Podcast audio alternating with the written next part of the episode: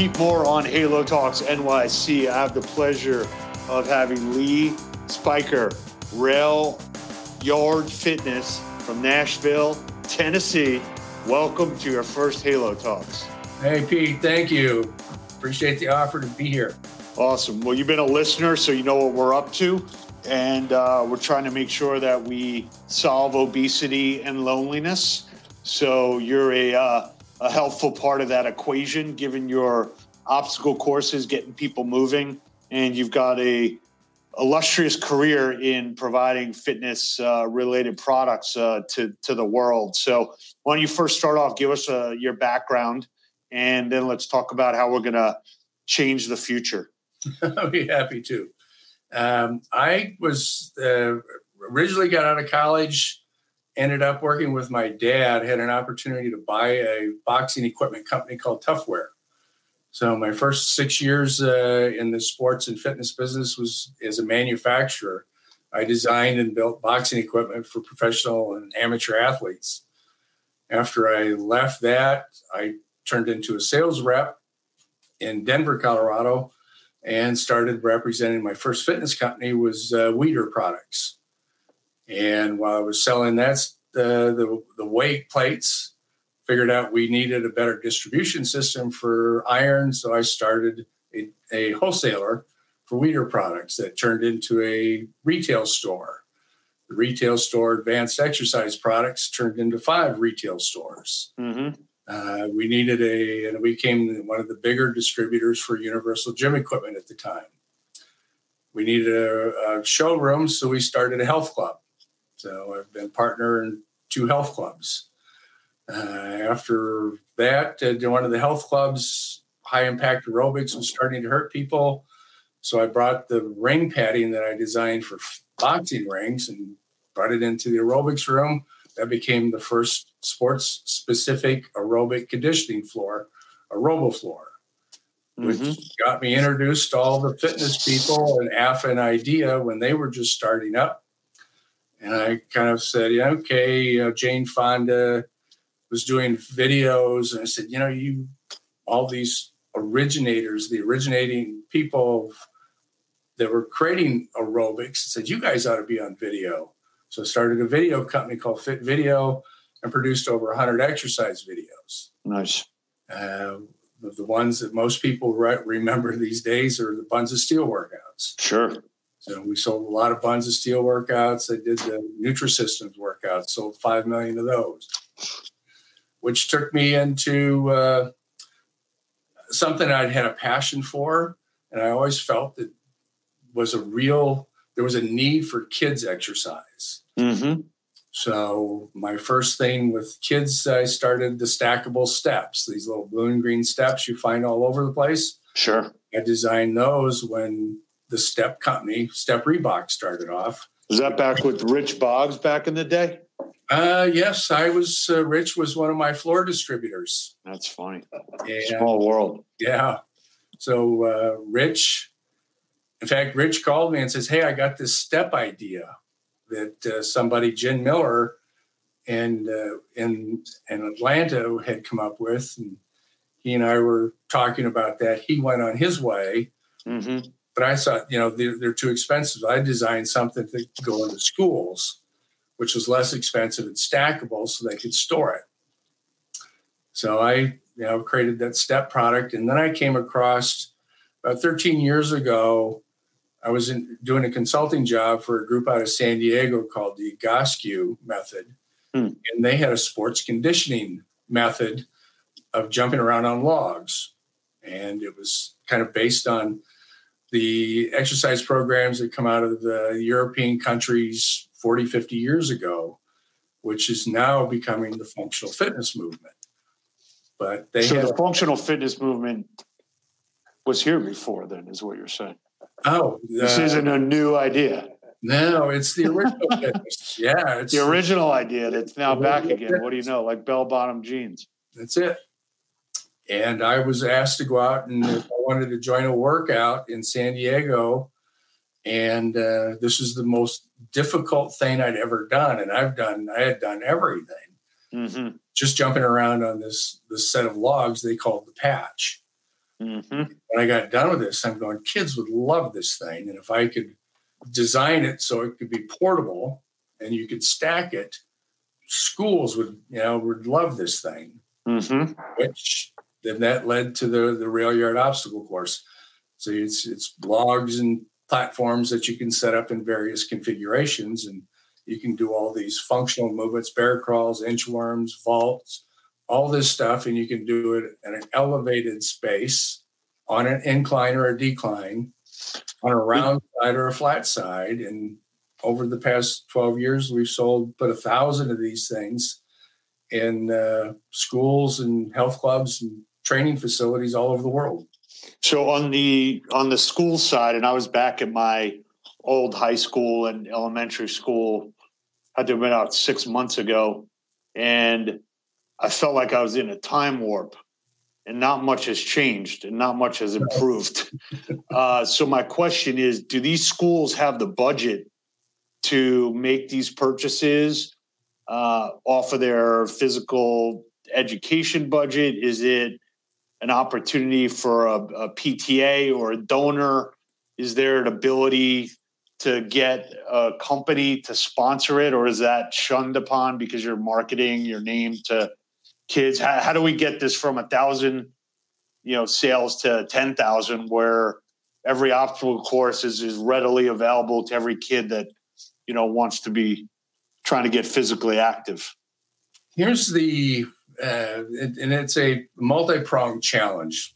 One is uh, during the some of the previous uh, administrations, there was a, a, focus on on physical education in schools. So uh, we, the people, the citizens, provided grant funding, which was under the form of the PEP grants, Physical Education for Progress grants, and that was our heyday. And as soon as those were discontinued, about six years ago, mm-hmm. they came up with the new Every Student Succeeds Act, which elevated physical education to the same level as math and science, which gave PE access to block grants, which the whole industry is going, okay, we've really achieved something. This current the current philosophy is not to fund these things whatsoever. So there is no money in, in physical education. Teachers who really believe in this can go out and find the money, and that's what we work with today. There are nonprofits, NGOs that have funding for schools. Uh, they can raise money through service groups will raise money for them. These courses, you put them in, they'll last for 100 years. So generations of kids will get access to it. Mm-hmm. But I think mm-hmm. one of the real challenges is most adults in this country really don't understand the value of exercise for their kids. Mm-hmm. If you think about it, all virtually all the media, and I get copies of virtually every article that's written about kids' fitness, kids' exercise, youth uh, activities, and the majority of them all talk about obesity as an issue. Well, obesity represents about 20, depending on where you are in the country. In Tennessee, it's 30% of the kids are obese. Nationally, it's like 20%. Well, half of the parents of obese kids don't think their kids are obese. Mm. Half of the parents of obese kids are obese themselves. Right. So, convincing parents to be the champions of fitness in their household is what we as a society have been trying to do for over 30 years and it just keeps getting worse. So doing the same thing over and over again, as we know what that amounts to. So my thought process was that if America's parents understood, and this is all science now, this isn't just making this stuff up. Sure. Kids who exercise an hour a day will do up to 40% better on tests in schools. They've shown that kids who exercise an hour a day behave better, and they've reduced disciplinary issues in schools up by up to 40%. Kids who exercise an hour a day have less stress, make better food choices. Where, where are these stats from? Uh, these are studies that have been done throughout the entire world. Mm-hmm. And yeah. onehourday.org, I put links to them all. Got it. Okay. Uh, uh, there was a book written by a PhD out of uh, Harvard called Spark, the revolutionary new science of exercise in the brain. Yep. It all went through why exercise, how it affects the, the metabolism, creates a protein called brain derived neurotrophic factor. When present in the brain, promotes growth, neuron connected, connectivity, uh, brain plasticity, and all this uh, crosses the midlines of the brain, and it promotes uh, you know physical skill development. So all of this these this exercise now, if parents understood all these ancillary benefits that affect them personally right now today if their kids be- behave better that should go hey you know if my kids behave better what do i have to do to do that right all they have to do is go down to their school principal and say hey my kid gets an hour of exercise every day uh, or i'm going to raise hell every, yeah, every principal i've ever talked to and i've done workshops in virtually every state in america and when i talk to the principals they all go, if 20% of the parents come in here and demand something, I have to do it. Mm-hmm. Did you ever think about? I mean, is there a need? I just bought some Girl Scout cookies by accident last week because somebody wanted me to. Um, but is there a, like a fundraiser that should be done to fund these obstacle courses in schools, or should there be some mandatory allocation? How, how do we? how do we solve the, the, the budgeting problem or or is the pushback on your sales related to somebody saying oh i've got something similar to this so we don't need uh, you know a Railyard you know product or course i want to understand what the fresh what, what, what are the obstacles for you the, the, mine is uh, and i do have a more expensive product and so my entire philosophy here is not to sell my product, but to promote exercise for kids.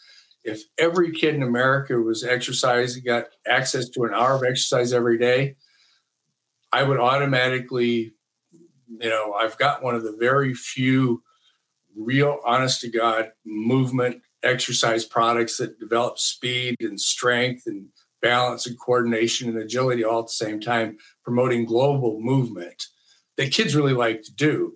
Mm-hmm. Uh, the the other objects of uh, you know sports related activities, game related activities, all are very they all make perfect sense.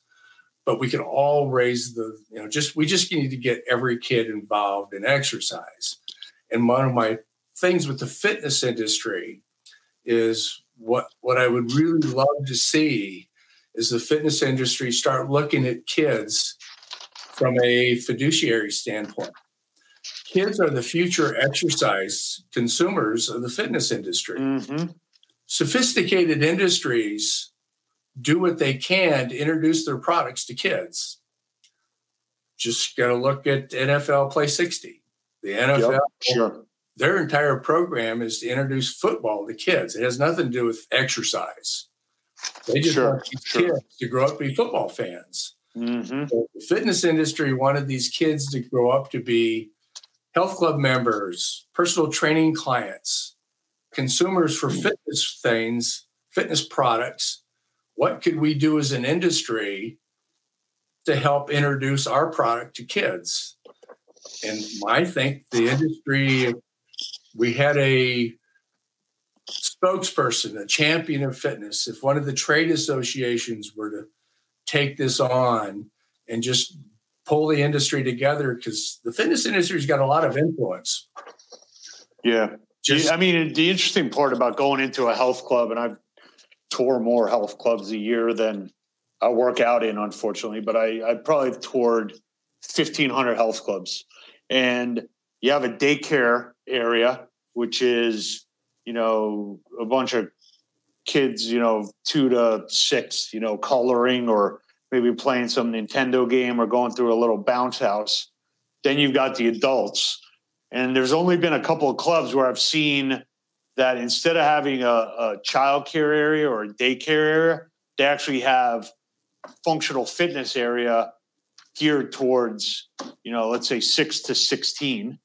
Right. And no one is really allocating that space. There's actually a UFC fitness uh, gym in Bayside, New York that I understand has 800 kids that are on a monthly membership. So it's an extra, I want to say thirty or forty thousand dollars per month. And these kids actually have their own section where there's a real, you know, health club environment there instead of, you know, an area that looks like it's for, you know, three year olds. Other than that, I haven't really seen a widespread proliferation of, you know, catering toward the next generation of of health club member.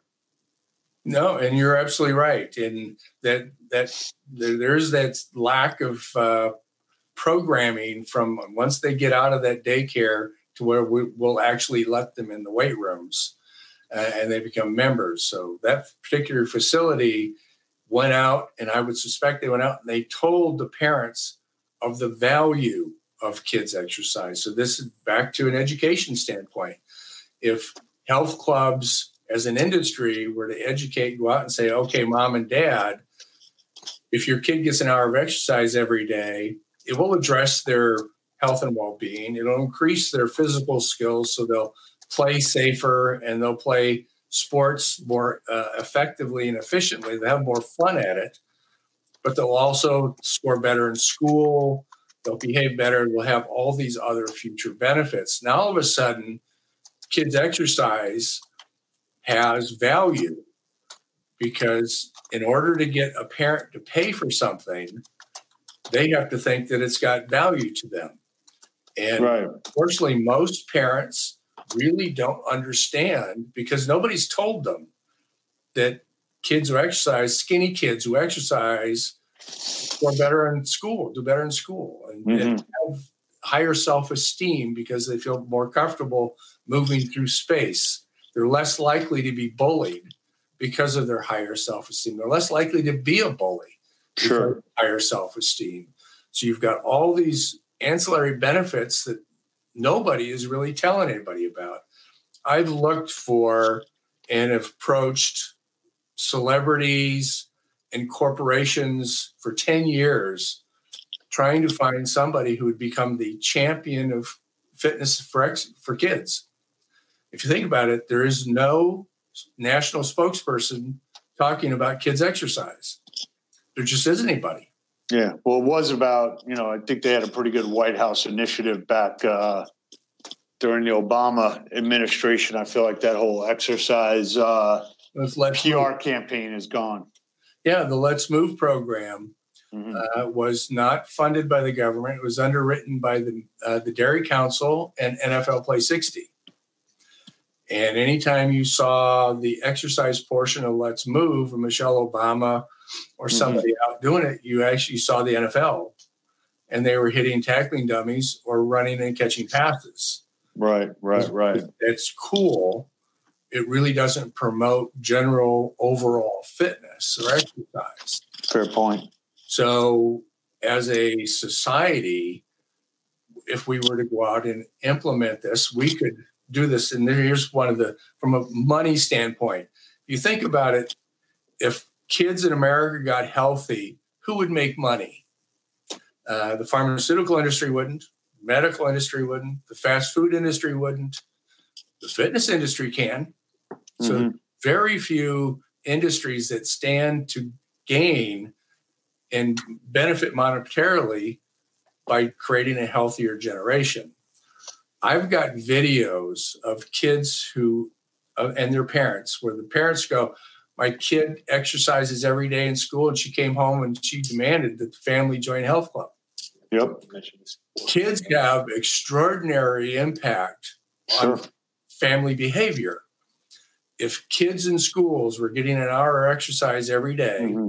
And they can do this in the classroom for free, you know, right products. The benefit of kids doing that is that they typically have no filter. So they'll just come home every night and say the same damn thing, which is great for us, right? They're like built-in evangelists Look what on a, like a daily recorder, almost like an Alexa. like you got to join a health club. I think I can see yeah. my nephew doing that. And finally, being like, "I'm out. This is what we're doing." they bug you enough. You finally you just go do it.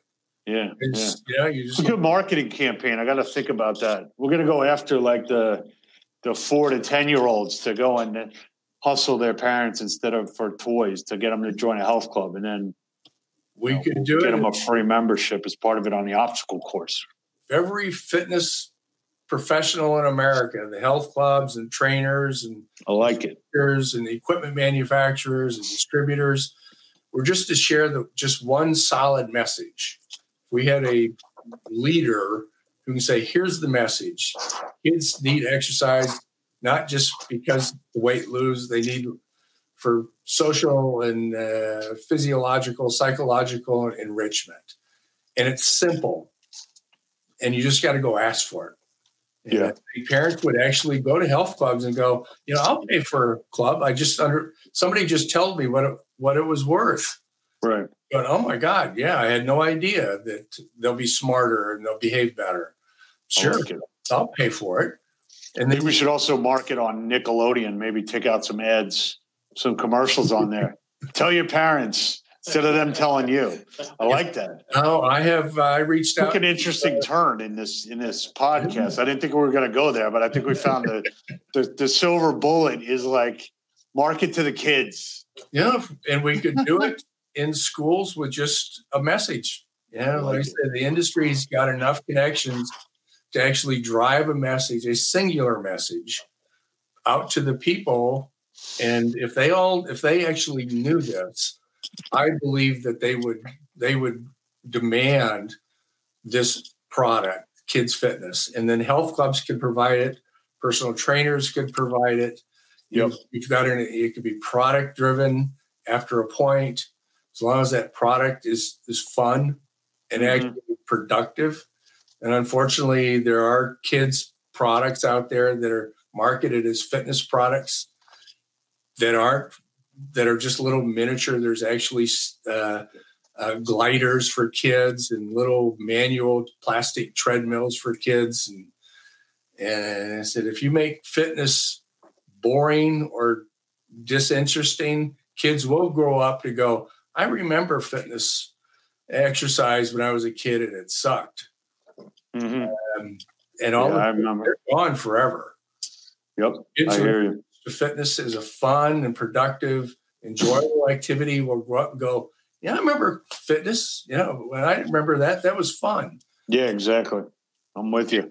So, so Lee, um, give us a couple of uh, a couple of quotes or things that uh, that you like to say, or that you, uh, you that has guided you know some of your your professional uh, acumen over the years. We're keeping a little bit of like a quote library. Uh, so, love to know what you what resonates with you. you know, so one of the things that uh, and I've done, and particularly in this this kid space, is um, because in, and particularly in the physical education world, most of the PE teachers are ex athletes. Mhm. Their their fallback position is introduce and do what they know, and that's introduce sports. And there's an entire part of the physical education world that's going, okay, we need to get away from sports centric P physical education. Because, like I say, you can suck at sports, you can't suck at exercise. Mm-hmm. So you keep pushing sports, there's always going to be a loser in a sports. Good point. You can't lose at exercise. And if kids were all programmed to grow up going, yeah, you, you can't exercise, you can't do that. Right. Fair And, point. I like it. I'd love the exercise industry to kind of uh, you know look upon how we introduce ourselves to the potential market. hmm 260 some million adults in America. By some standards, the, the recommendation we got about 60 some million of them involved in the fitness world. What if we were to instead of spend all of our time trying to sell and retain members, we were to increase market share? Sure. we could get another 10 or 20 million new customers. And I think the fitness industry tends to, uh, we, we got a little block of customers. hmm We trade them back and forth depending on what the new trend is. You know, Yep. hot today? They leave a full service facility, they go to a hot yoga place, then they go to a spinning place, they go over to a hanging, uh, and then they, they're right back into full service at some point. Yeah. All right. Well, let's let's do it together, and then our new tagline is going to bring and bring you a ten year old. Yeah, that's right. All right. Well, Lee, it was great talking to you. I'm glad uh, we're able to get this opportunity. Hopefully, meet in person at some point, and um, let's try and uh, keep changing the world. Appreciate what you've been doing, and uh, hopefully, we can help. Thank you, Pete. All right. Have a good one. Listen to some music for us tonight because we're not going to be able to. Got it. Okay. Got it. All right, man. Talk to you soon. Take care. Bye.